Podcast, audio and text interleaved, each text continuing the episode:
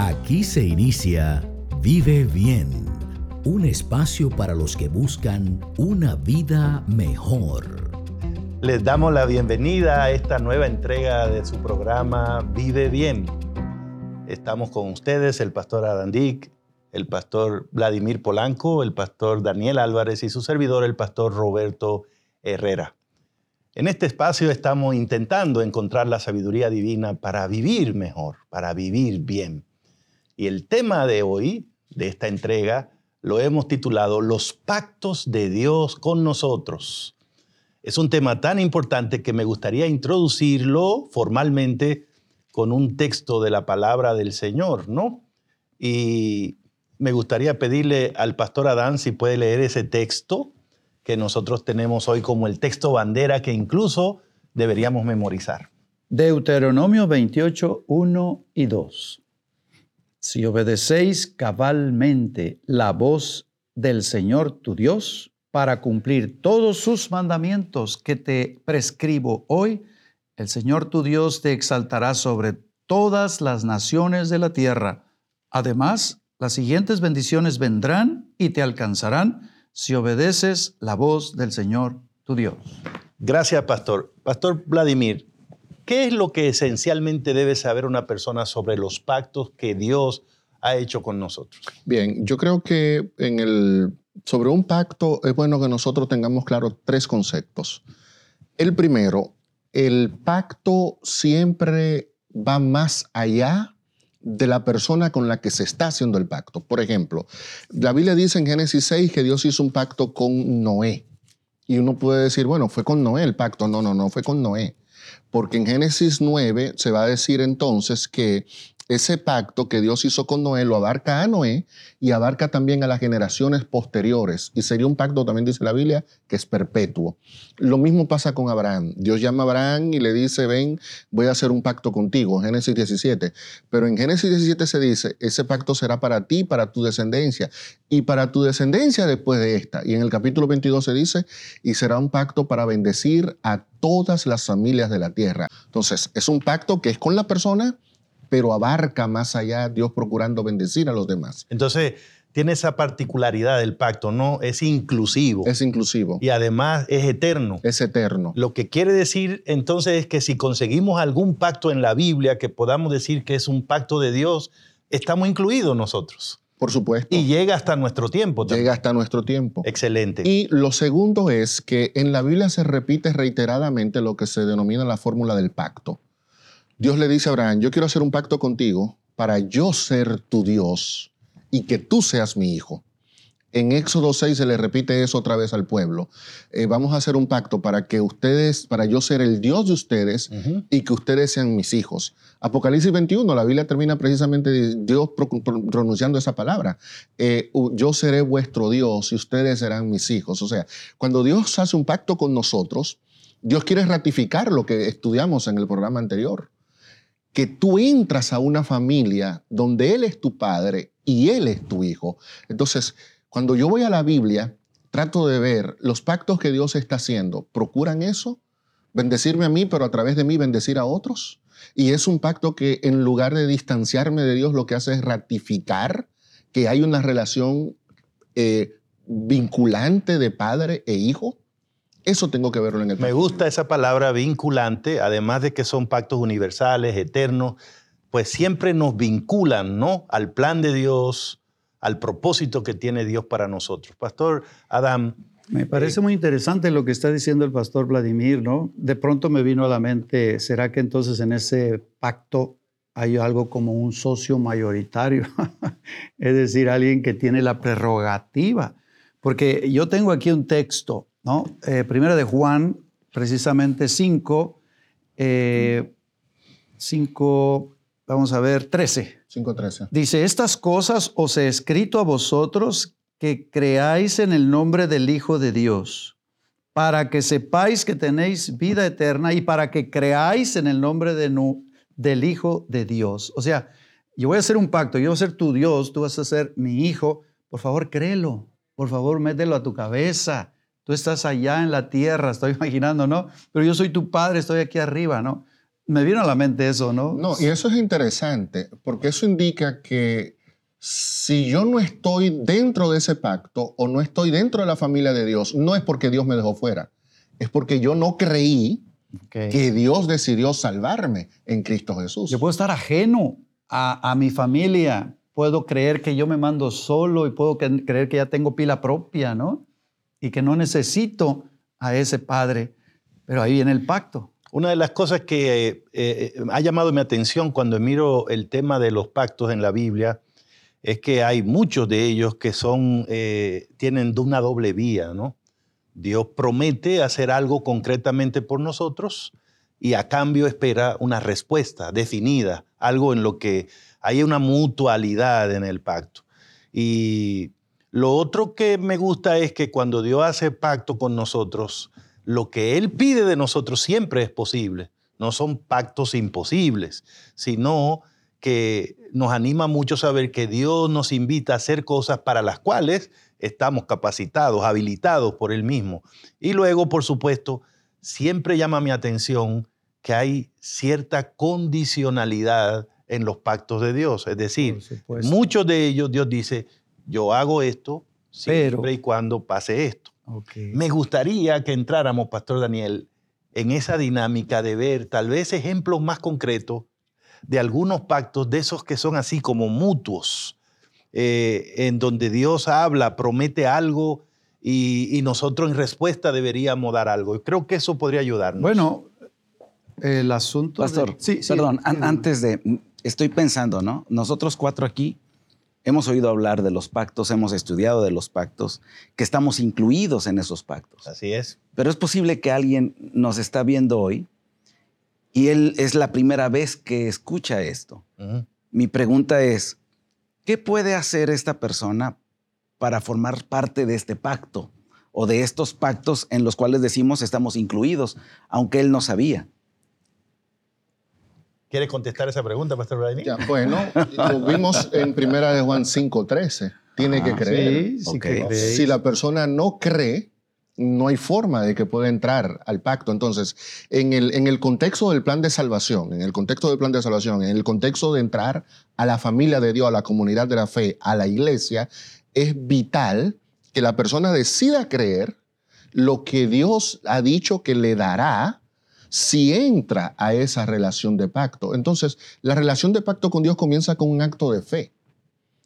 Si ese acto de fe no está de por medio, Es lo demás pierde el sentido. Entonces, lo que esa persona tiene que hacer es creer, que es la parte más difícil, porque yo lo que digo es, pero yo, pastor, pero mire, es que yo, yo, yo tomo alcohol o yo soy una prostituta. Bueno, pero Dios ha hecho provisión para que tú entres y tú tienes que creer en esa provisión. Es ahí donde pudiéramos tener un poquito, ¿verdad?, de ruido al decir que es un pacto bilateral totalmente. Tú das, yo doy. Porque ¿qué podemos dar nosotros como seres humanos? Bueno, Solo un acto de fe. sí. Es decir, no doy nada. Aceptar, confiar. Solo me dejo conducir. Sí. Solo me, me- me coloco donde Dios está ampliando para decir, ¿quieres ser mi hijo?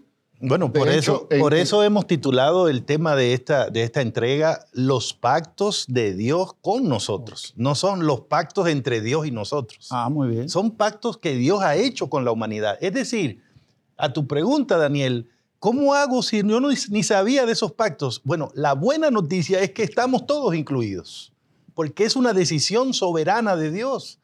Es una iniciativa divina. Ahora, para que los beneficios del pacto se hagan realidad en mi vida, la respuesta de fe, el creer eso, el confiar en lo que Dios ha Es prometido. lo que dice Romanos 10, ¿no? A veces, si esa persona no oye, no puede creer. Bueno, ahora está oyendo. Claro. Y como ahora está oyendo, tiene la posibilidad de, de creer. creer, maravilloso. O Bueno, pero ahora rechazar, no quiero que, se me, Sí. que me dejen de contestar la pregunta que les planteé hace un ratito o la- el desafío.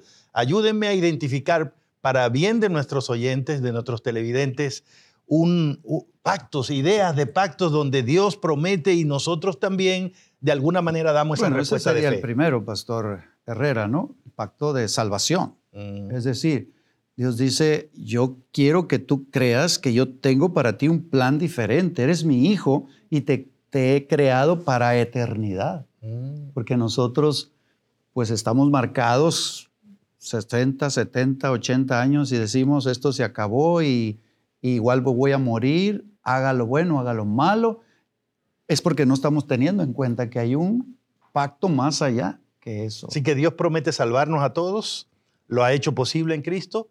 Y la respuesta de nosotros en ese caso, ¿cuál es? pastor? Creer, Aceptar creer, confía. Yo voy a alcanzarte otra vez. Es decir, y, y no es fácil porque eh, en esa desconexión que el pecado ha tenido con la humanidad, pues nosotros de pronto nos pensamos que estamos solos. Como un padre abandona a sus hijos, pero él dice, yo no, yo no te voy a abandonar. Bueno, y ahí vamos a poner el filtro a- a- al pacto de salvación. ¿Es un pacto exclusivo? ¿Egoísta? No. Es para todos. Sí, Dios no, quiere que nadie se pierda. Que nadie se pierda, dice Juan 3:16. Es Sí. para todos. ¿Es perpetuo? Así la, es. la- la salvación es eterna. Es Así eterna. es. Número tres, me vincula a mí con Dios. Hombre, si. Dios me quiere salvar y yo que estoy perdido, pues ahí es que yo tengo que estar. Entonces, Totalmente. el- la salvación viene y me pone a mí en una relación con Dios. Excelente. Gracias, Ahí Correcto. Pastor. están los Vladimir. tres, así es. Pastor Dani. Hay, hay otro pacto, la- el, el de obediencia. El libro de Deuteronomio es un libro que habla sobre las memorias, podemos decir, eh, o la despedida de Moisés para el pueblo, ¿no? Y allí habla específicamente sobre la obediencia. Y a mí me llama mucho la atención porque Dios en, en Deuteronomio, a través de Moisés, está diciendo, yo puedo cuidarte, yo puedo ayudarte, yo puedo salvarte, yo puedo hacer muchas cosas. Pero yo espero que obedezcas. Mm. El detalle está que muchas veces nosotros vemos la obediencia como algo imposible, algo que no se puede hacer, algo que eh, está lejos de mí.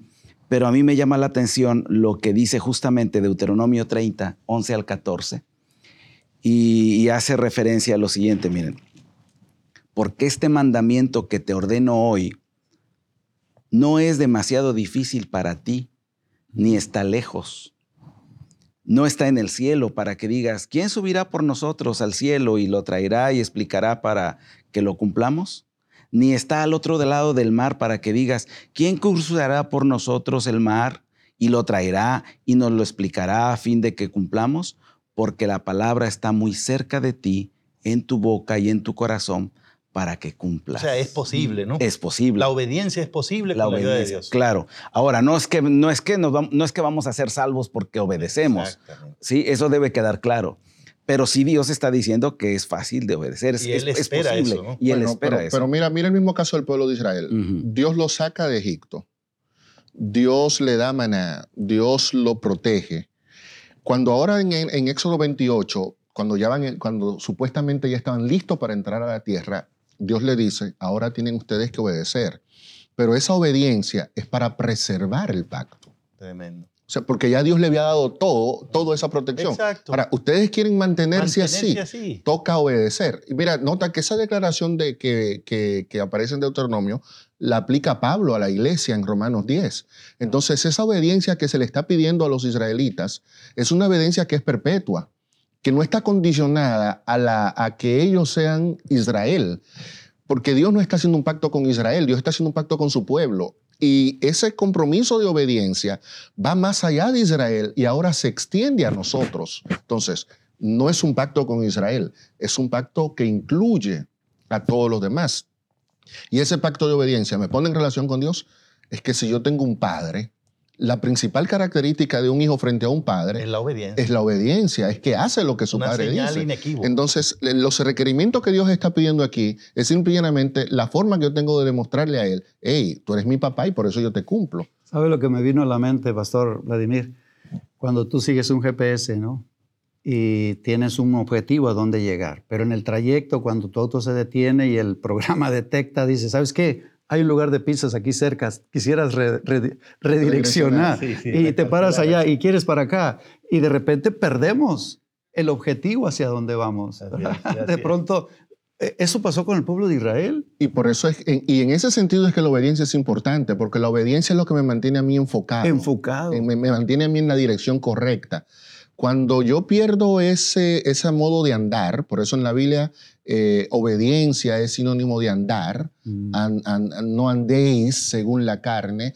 Cuando yo dejo de andar en ese camino, lo que yo estoy diciendo es perdí el rumbo Como Enoch y como Noé. y me salí. Ahora, déjenme compartirle eh, uno de mis, de mis favoritos, ¿no? De, de estos pactos que, que hace Dios con la humanidad. En el libro de Proverbios, en el capítulo 3, a partir del verso 5, la palabra de Dios dice, confía en Jehová con todo tu corazón, no te apoyes en tu propia prudencia, reconócelo en todos tus caminos y Él hará derecha tus veredas.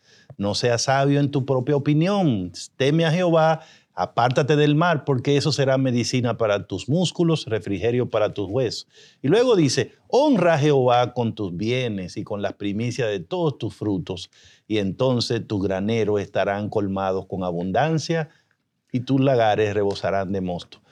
Yo lo que alcanzo a ver aquí es el- en el libro de Proverbios un llamado que nos hace Dios para que nosotros lo pongamos a Él en el primer lugar de nuestra vida. Ahí hay sabiduría para vivir. Dios nos dice, ¿quieren vivir bien, hijos? Pónganme en primer lugar. Eso es lo que tienen que hacer.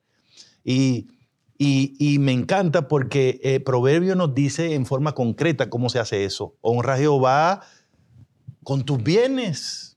Es decir, la Biblia nos está desafiando a poner nuestros bienes en las manos de Dios como una demostración del reconocimiento de que nosotros creemos que Él es el dueño de todo y como un acto de fe de que Él va a proveer para nuestras necesidades, ponemos nuestros bienes en sus manos. Ahí es donde tiene tanto sentido el tema bíblico de devolver el diezmo o tiene sentido el tema bíblico de traer ofrendas. Cuando los cristianos hacen eso, las personas que creen en Dios hacen eso, lo que están diciendo es, yo no soy dueño de mi propia vida, Dios es mi dueño. Yo no soy el que genero todo esto, Dios es quien me provee y por eso no tengo miedo de devolver la parte que es de Él y de aportar para su obra. Y a mí me parece que este es un pacto eh, que trae muchas bendiciones. Mira lo que dice Pastor, la fe por la cual vivo, en la página 167, alusivo a ese texto, ¿no? Dice, como dador de todos nuestros beneficios, Él tiene derechos sobre ellos. Amén. Él tiene derechos que, que debiéramos nosotros considerar en primer lugar. O sea, el hecho de ser un padre dice, es que yo tengo los derechos, yo soy tu padre. Tremendo. Ahora, hay un, hay un concepto, pastor, que a veces lo hemos eh, presentado eh, equivocadamente. Devuélvele al Señor diezmos y ofrendas y entonces vas a tener abundancia. Pero yo he visto gente que es fiel a Dios dando diezmo toda su vida, dando ofrenda y nunca de la noche a la mañana se han vuelto millonarios o ricos creo que hay un elemento que se llama administración, planificación, y esos principios están en la Biblia Sí. y tenemos que aprenderlos. No solo debo de, de dar, sino que debo conocer esos principios y vivirlos Sí. para que entonces ocurra lo otro también. Sí. Bueno, un, un último pacto, pastor, que queremos mencionar en, en la, en- en hoy, es el pacto del diezmo. Concretamente. Concretamente, y eso tiene que ver con, con lo que tú decías hace un ratito, hay que honrar a Dios con los bienes. O sea, el diezmo entra a desmontar el concepto de que yo honro a Dios cantando en una iglesia, orando, y, y desligo lo espiritual de lo material, pero en la Biblia ese, esa separación no tiene cabida. En la Biblia lo espiritual y lo material van juntos. Y entonces, por eso es que en, en Génesis 28 o en Malaquías 3, el diezmo se presenta dentro de un contexto de pacto. Y cuando yo cumplo con, con ese pacto, eh, que comienza con Dios de paso, Dios es el que toma la iniciativa en Malaquías 3 y dice, pruébame, pruébame ahora en esto y devuélveme lo que a mí me corresponde. Y la promesa de Dios es abrir las ventanas de los cielos para mí. Y cuando Dios abre la ventana de los cielos, a veces, como decía el pastor Álvarez hace un momentito, lo que yo estoy esperando es una casa, lo que estoy esperando es un carro, lo que estoy esperando es que mi negocio prospere, que eso puede suceder.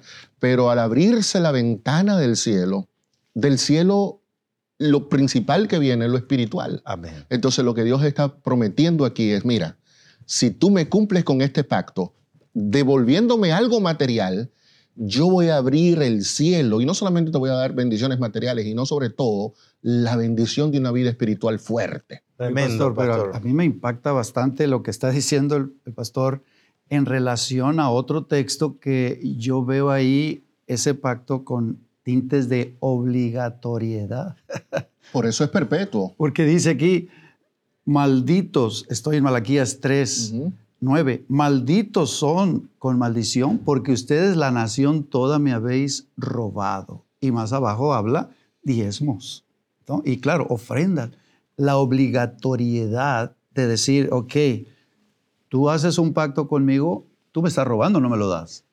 Tremendo. Pastor Daniel, finalmente, ¿con qué te queda de este tema? Bueno, debo- debemos tener bien claro, la Biblia dice, tú te salvas por fe, no es por obras.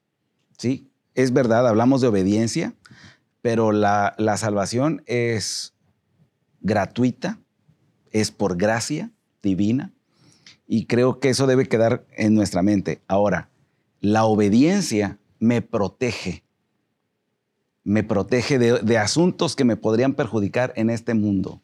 ¿sí? Por eso es que debemos obedecerle al Señor y ese es el pacto del Señor. ¿Con qué te queda, Pastor Vladi?